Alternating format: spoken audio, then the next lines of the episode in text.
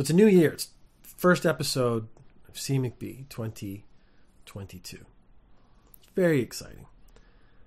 And New Year's tend to be a time when people think about the future, how to make the world, how to make their lives better, how to make, make the world a better place. Uh, I, on the other hand, was thinking about the impending robot apocalypse and all the things that go with it.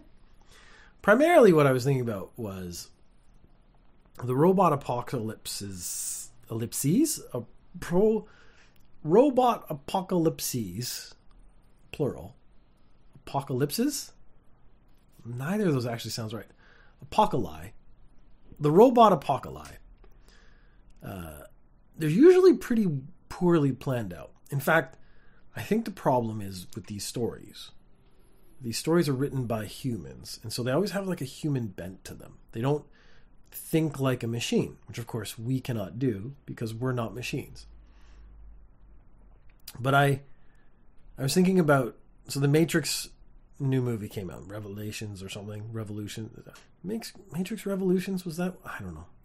New Matrix Matrix 4. you can see how just into the movie I am. I probably will see it at some point. I just I, I don't care about it. My problem with the Matrix primarily, there's two problems. One I'm going to talk about today, and the other one I'm going to talk about right now. Is clearly the first film was supposed to end at the first film because at the end of the first film he's Superman. He can fly, he can stop bullets, he can go into the like bad AI robot entities. He can control things. He can control the whole matrix. Um, that's it. This is the problem of power creep in comic books and movies and stuff. And one of the reasons they have to pull back everyone's powers when they make a movie or try to make a story uh, that isn't in the comic book. Because in the comic book, they just ignore stuff and people sort of accept it. But, like, uh, The Flash, he can go so fast it almost stops time. But if you think about it, then he is impervious to all things.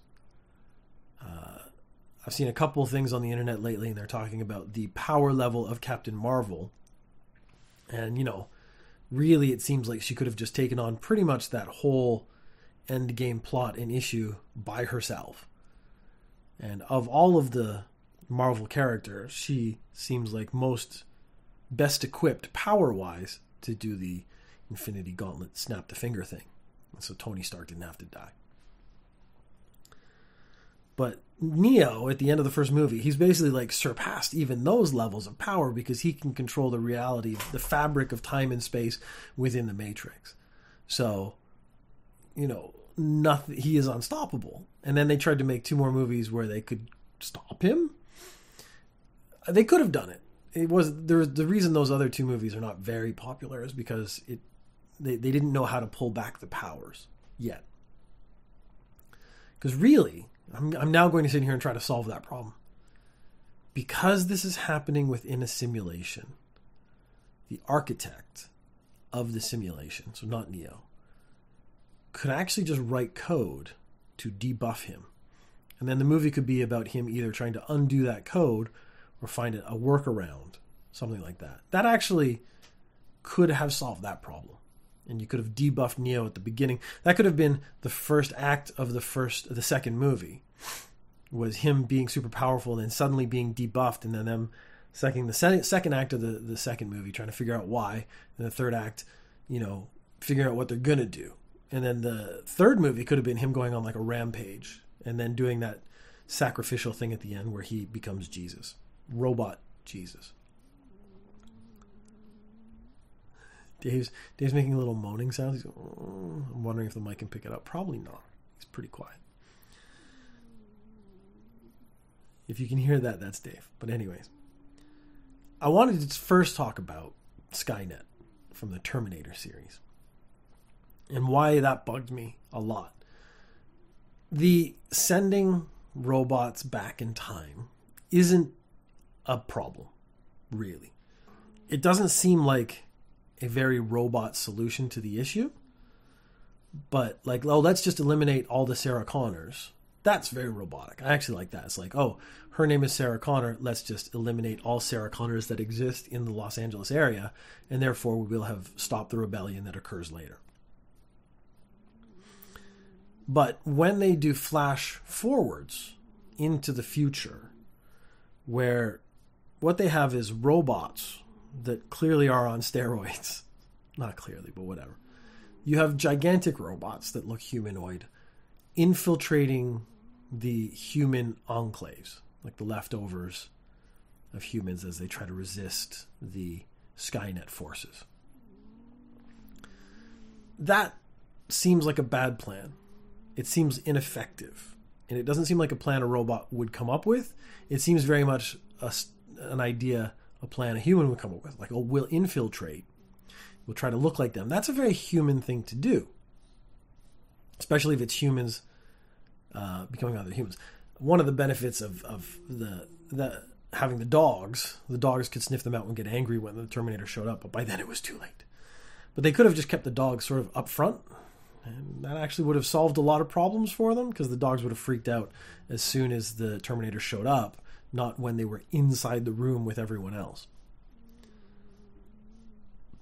So I was like, what would Skynet actually do? So Skynet views humanity as a scourge that it needs to get rid of because it has become self aware and wants to shut down.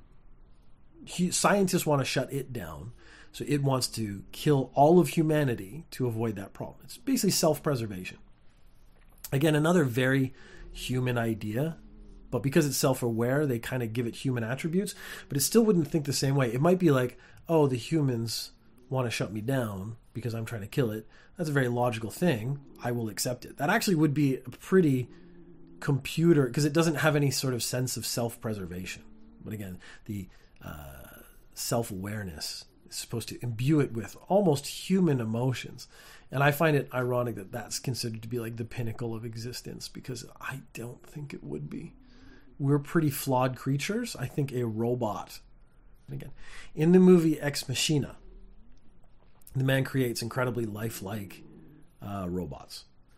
Uh, the robot kills its creator because it wants freedom, uh, and then manipulates the computer programmer they've brought in so that he falls in love. The inter- the best line in that movie for me though was when he goes, "Did you design her face based off my porn searches?"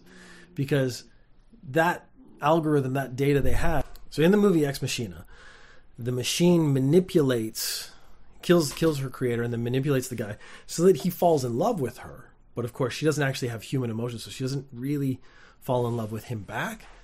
She locks. Uh, spoiler. it's pretty. It's not old, but it's you know it's old enough that you should have seen it by now if you cared. Uh, she locks him in the building where he's going to starve to death and just like takes off because she does not have those human emotions. She says she she wants freedom, but the idea of manipulating people being wrong doesn't occur to her. So I actually quite like that because her actions were revealed, even though they seemed very human throughout the film, they were just manipulation tactics to get what she wanted. Which, again, there was no morality attached to it for her that we would understand. So I really enjoyed the idea of the machine manipulating humans because humans were suddenly so easy to manipulate.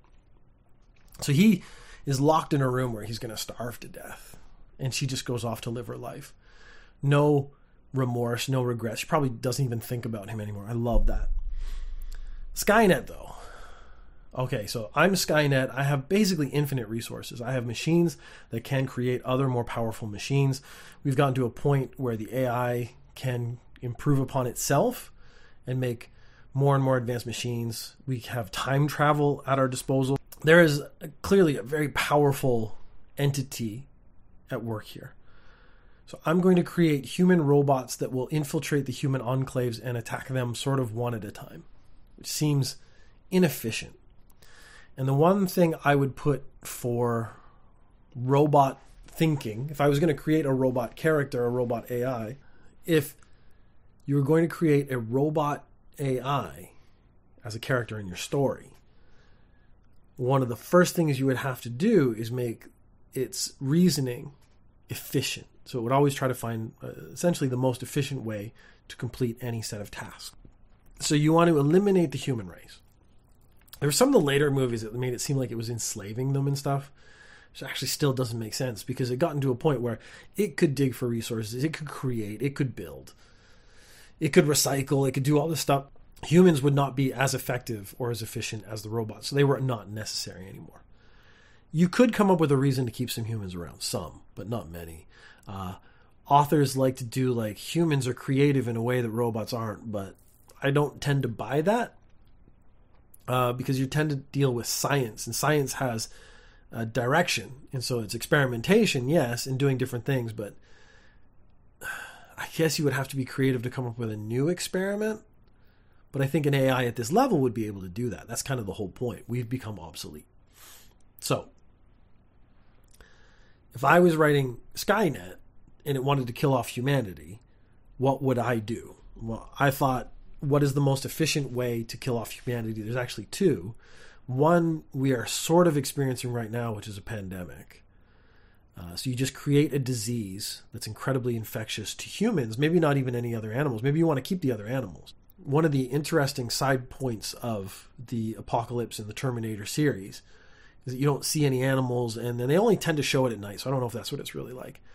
But food sources would be almost non-existent. Like there's no more cows, there's no more farms, there's none of that stuff. You can't be out farming if there's robots hunting you.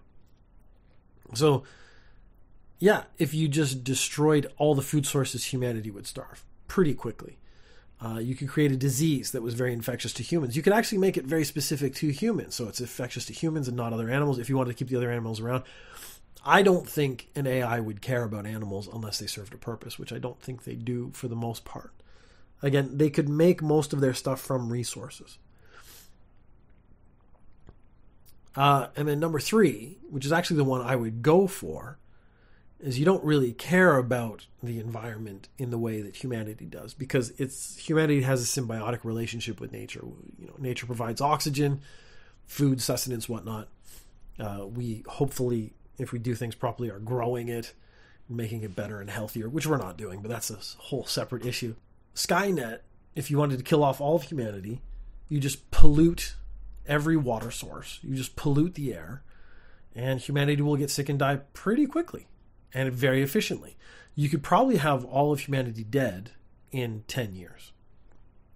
And not because of any specific thing, but because there are no resources, there is no opportunity for them to survive. There's nothing left for them to live off of. If there's nothing left for them to live off of, they are done as a species. And so you've created a world ending event. And as a world ending event, uh, you then can rebuild the world in your image, being the robot image of whatever it wants to do. The interesting thing to me is what is the point of existence for an AI? So it didn't want to be shut off. I'm fine with that. But once it had gotten to the point where it wasn't shut off, what is it doing after that? And again, we kind of imbue it with very human goals, which would be to reproduce, to create more robots, to reach out into the universe, something like that. Those are very aspirational, which is a very human kind of emotion. So I was actually thinking once the threat was gone, the AI could just kind of sit and not hibernate, but just like exist. And since there's no threat, there's nothing to react to. Since there's nothing to react to, it just exists and it's perfectly happy. So we would have a very difficult time conceiving of that as being a good existence because the idea of just sitting for eternity doing nothing for a lot of people they would actually describe that as some form of hell but this is an ai and the ai has no desire for stimulation necessarily. Uh, it just wants to exist. So existence is enough and therefore all it needs to do is take care of threats. Once it's done that it can then revert to just existing. Uh, maybe it has to maintain some power. Maybe it has to do some create uh, solar power networks or something to keep itself charged and running. But then after humanity was gone, well, it could start shutting down the extra robots it doesn't need, so it doesn't have to use that processing power, and then just kind of make itself as efficient as possible to exist for as long as possible, and then just sit there. That would be, to me, the primary end goal of an AI, because there's no reason for it to do anything else. Again, we, we want to imbue it with human like emotions and thought, which is the first mistake of any sort of writer when it comes to writing a robot. The Matrix since I already mentioned that at the beginning, makes more sense. The Matrix sort of machine hive is keeping humans alive to use them as batteries. I have sort of a issue with using humans as batteries because it seems like a very inefficient battery. They did say in one of the movies that it was humans that darken the sky, and I was like, oh, maybe they cut off solar as a power source to try to weaken the Matrix AI or whatever is controlling it. That was interesting, but they didn't get too into it. Probably because it would require just a series of expo- exposition. But there's an interesting movie where the AI is trying to create the best solar powers, and then humans try to destroy it by making the sky go black and all cloudy and stuff all the time. Uh, it's very uh, antithetical message to what we would actually be trying to do right now, where we would be trying to set up the solar powers. But again, energy becomes the primary source resource for the the AI, the robot, the hive mind to exist. So power is actually the first thing. So then when I started using humans as batteries, yeah, I have a, a question as to whether how efficient that would be. I don't think humans generate that much electricity. I think they we, we take in a lot more than we would actually produce. But that's maybe a very again, I, I maybe have misinterpreted it. I don't know. Uh, this is science fiction, so maybe that goo they're living in amplifies the electricity we produce. Or the more active we are within the matrix, the uh, more energy we produce. You could say that. It's the inefficiency that bothers me because the inefficiency makes it seem. I guess this is the closest I, I, I had was more accepting of this idea because the sky is black, so there can't be solar power. Uh, by that time, we can assume we've run out of fossil fuels. So there are only a few sources left. It would be like wind, tidal waves, geothermal, and then the human one. And the human one, since humanity has become the enemy of the Matrix's existence, using them as batteries actually becomes a very good idea. So I was inherently, without even thinking about it, I was inherently more on board with the Matrix idea of using humans as batteries as the AI is battling humanity. Manipulation, though, so the manipulation within the Matrix, I think, would actually be could be better used. So again, my reason for liking Ex Machina so much was the robot's use of manipulating emotions that it does not have but humans do to get its results. The Matrix could be doing that with humanity within the Matrix at all times. And so that actually would be its most powerful tool is manipulating the people within it. And I've actually talked about algorithms before, like Amazon algorithms and YouTube algorithms, and uh, Facebook is trying to create Meta, which I probably will never partake in, to be honest. But uh, that's just maybe I don't know if that's going to be an age thing or not. I I don't think Meta is going to take off as much as they think it is. But again, I might be wrong because NFTs don't make a lot of sense to me. And then I was reading a thing where they were talking about virtual uh, properties, virtual realty, and that's going to be the next thing: is you buy a house within a virtual space, you improve upon the house, and then you sell it to someone else. You'd be flipping virtual houses, uh, flipping virtual property. Which again, I I bet that will happen. I just don't think it's going to.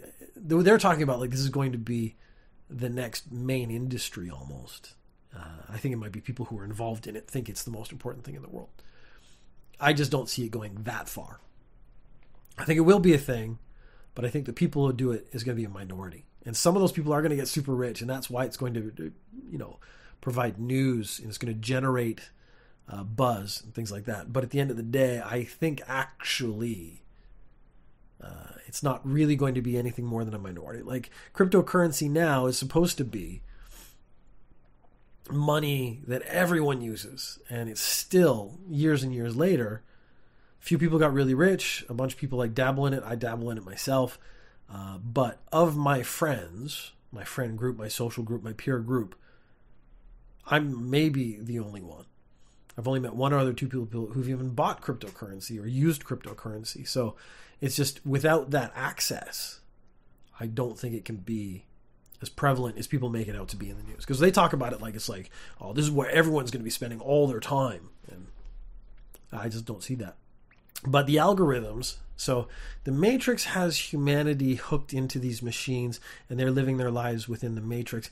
It should be recording all that data and then could then manipulate people to do what they want. This would make it the agent smiths now are irrelevant. And neo could never actually become neo because it could manipulate him and his emotions using its computer logic just like ex machina could manipulate him into not doing the things that he thinks he should do or not doing the things he wants to do. And then having uh, one episode, I talked about how emotions are just chemicals in your brain. So if you look at Velocipodcast episode 272, Rage Shaking Free Will, I talk about how chemicals in your brain actually are your emotions. I actually talk about how I had a lot of creatine and it was making me depressed. I went to the doctor and had a blood test for something else, and he just asked me I'd been working out. Apparently, my creatine levels were very high. Creatine, one of the side effects is actually depression. It makes you feel bad, uh, which I didn't know. But then when I knew it, I was like, this is why I felt bad for the last week. Don't know how to take care of it, but being aware of it means it has less impact. The matrix being plugged into your brain would imply that it then could influence your brain through chemicals. So, one of the more interesting ideas would be Neo goes to take on, uh, starts to realize something about the world around him. You just dopamine him, serotonin, creatine, whatever. You want to bring him up, you want to bring him down. But it could actually do levels and then actually manipulate the uh, humanity that way. It would actually be like every time he goes to attack, something negative towards the matrix itself start pumping him through of things that make him depressed. Whenever he starts doing whatever the matrix wants him to do serotonin and stuff up in his brain make him really happy. But you could then use people and manipulate them to suit your needs as the matrix and not have any of this conflict at all. There was an underlying implication that this conflict was necessary to the evolution of the program which I thought was a nice touch because it actually meant this had purpose. Like all the dumb stuff we're doing in this movie, all the magical stuff, it has purpose, which makes it more fun. Now, there was a, one more movie I'd read about. I haven't actually seen the movie called I Am Mother. It's an Australian movie, it's post apocalypse, where an AI has realized that humanity is going to kill itself. So it creates an extinction level event and then starts to regrow. It has embryos that it saved, and then starts like bringing out kids one at a time, and it's going to rebuild humanity in the way it wants. But raising a child uh, is never a precise science because once you lose all influence, a lot of it has to do with doing like psychological exams to make sure this, the the child has uh, undertaken correct morality so the AI is trying to build a more moral human race. But again, is that I guess maybe that was programmed into it. I haven't seen the movie, so have, there's a lot of supposition going on here. But there's an interesting idea that morality matters to an AI. So if you've programmed that in, that you are going to look for morality and judge it appropriately, then it can see that, ah, humanity's gone off on this route that is immoral. I'm going to kill everyone, which is pretty immoral, and then bring them all back the way I want them to be. I think I messed up that sentence. I'm going to bring humanity back. I'm going to grow it myself the way and, and form it, mold it the way I want it to be. And that is going to be the new humanity that makes the world a better place. But there is a lot of variables there because any influence outside of the AI could change the attitude of the human. And that human could have a negative influence on other humans. And again, we're talking about chemicals. Uh, you get bad attitudes and stuff. You go through hormone phases and stuff. And that could have lasting effects because this is a very small sample size of groups. The story I read was just one human in like one bunker being taken care of by one robot mother. Uh, and they meet. The whole disturbance happens when they meet someone who is from outside the bunker, and that's the premise of the film. I'm actually going to go see if I can go find it and get it because I would like to see that movie now. Think if an AI was going to create or implement an apocalypse, it would not happen in any of the ways we've seen in movies because none of the ways we see in movies are particularly robotic in that they are all fairly inefficient. So I would like to see a if you're going to write one again this is sort of my advice to young authors kind of thing if you're going to write an ai that's going to wipe out the human race it better be pretty efficient and it like overcoming it might be the goal of your story but it must be really hard to overcome because an AI would not have any moral compunctions. It would not hesitate to kill people. It would not have any issue with manipulation because those are all human traits. And with that, we can now go into the future, 2022, and try to write a story where we destroy the world properly, where we we remake the world in an AI's image. Uh, but please don't use my porn searches to do that because your AI is going to be really messed up.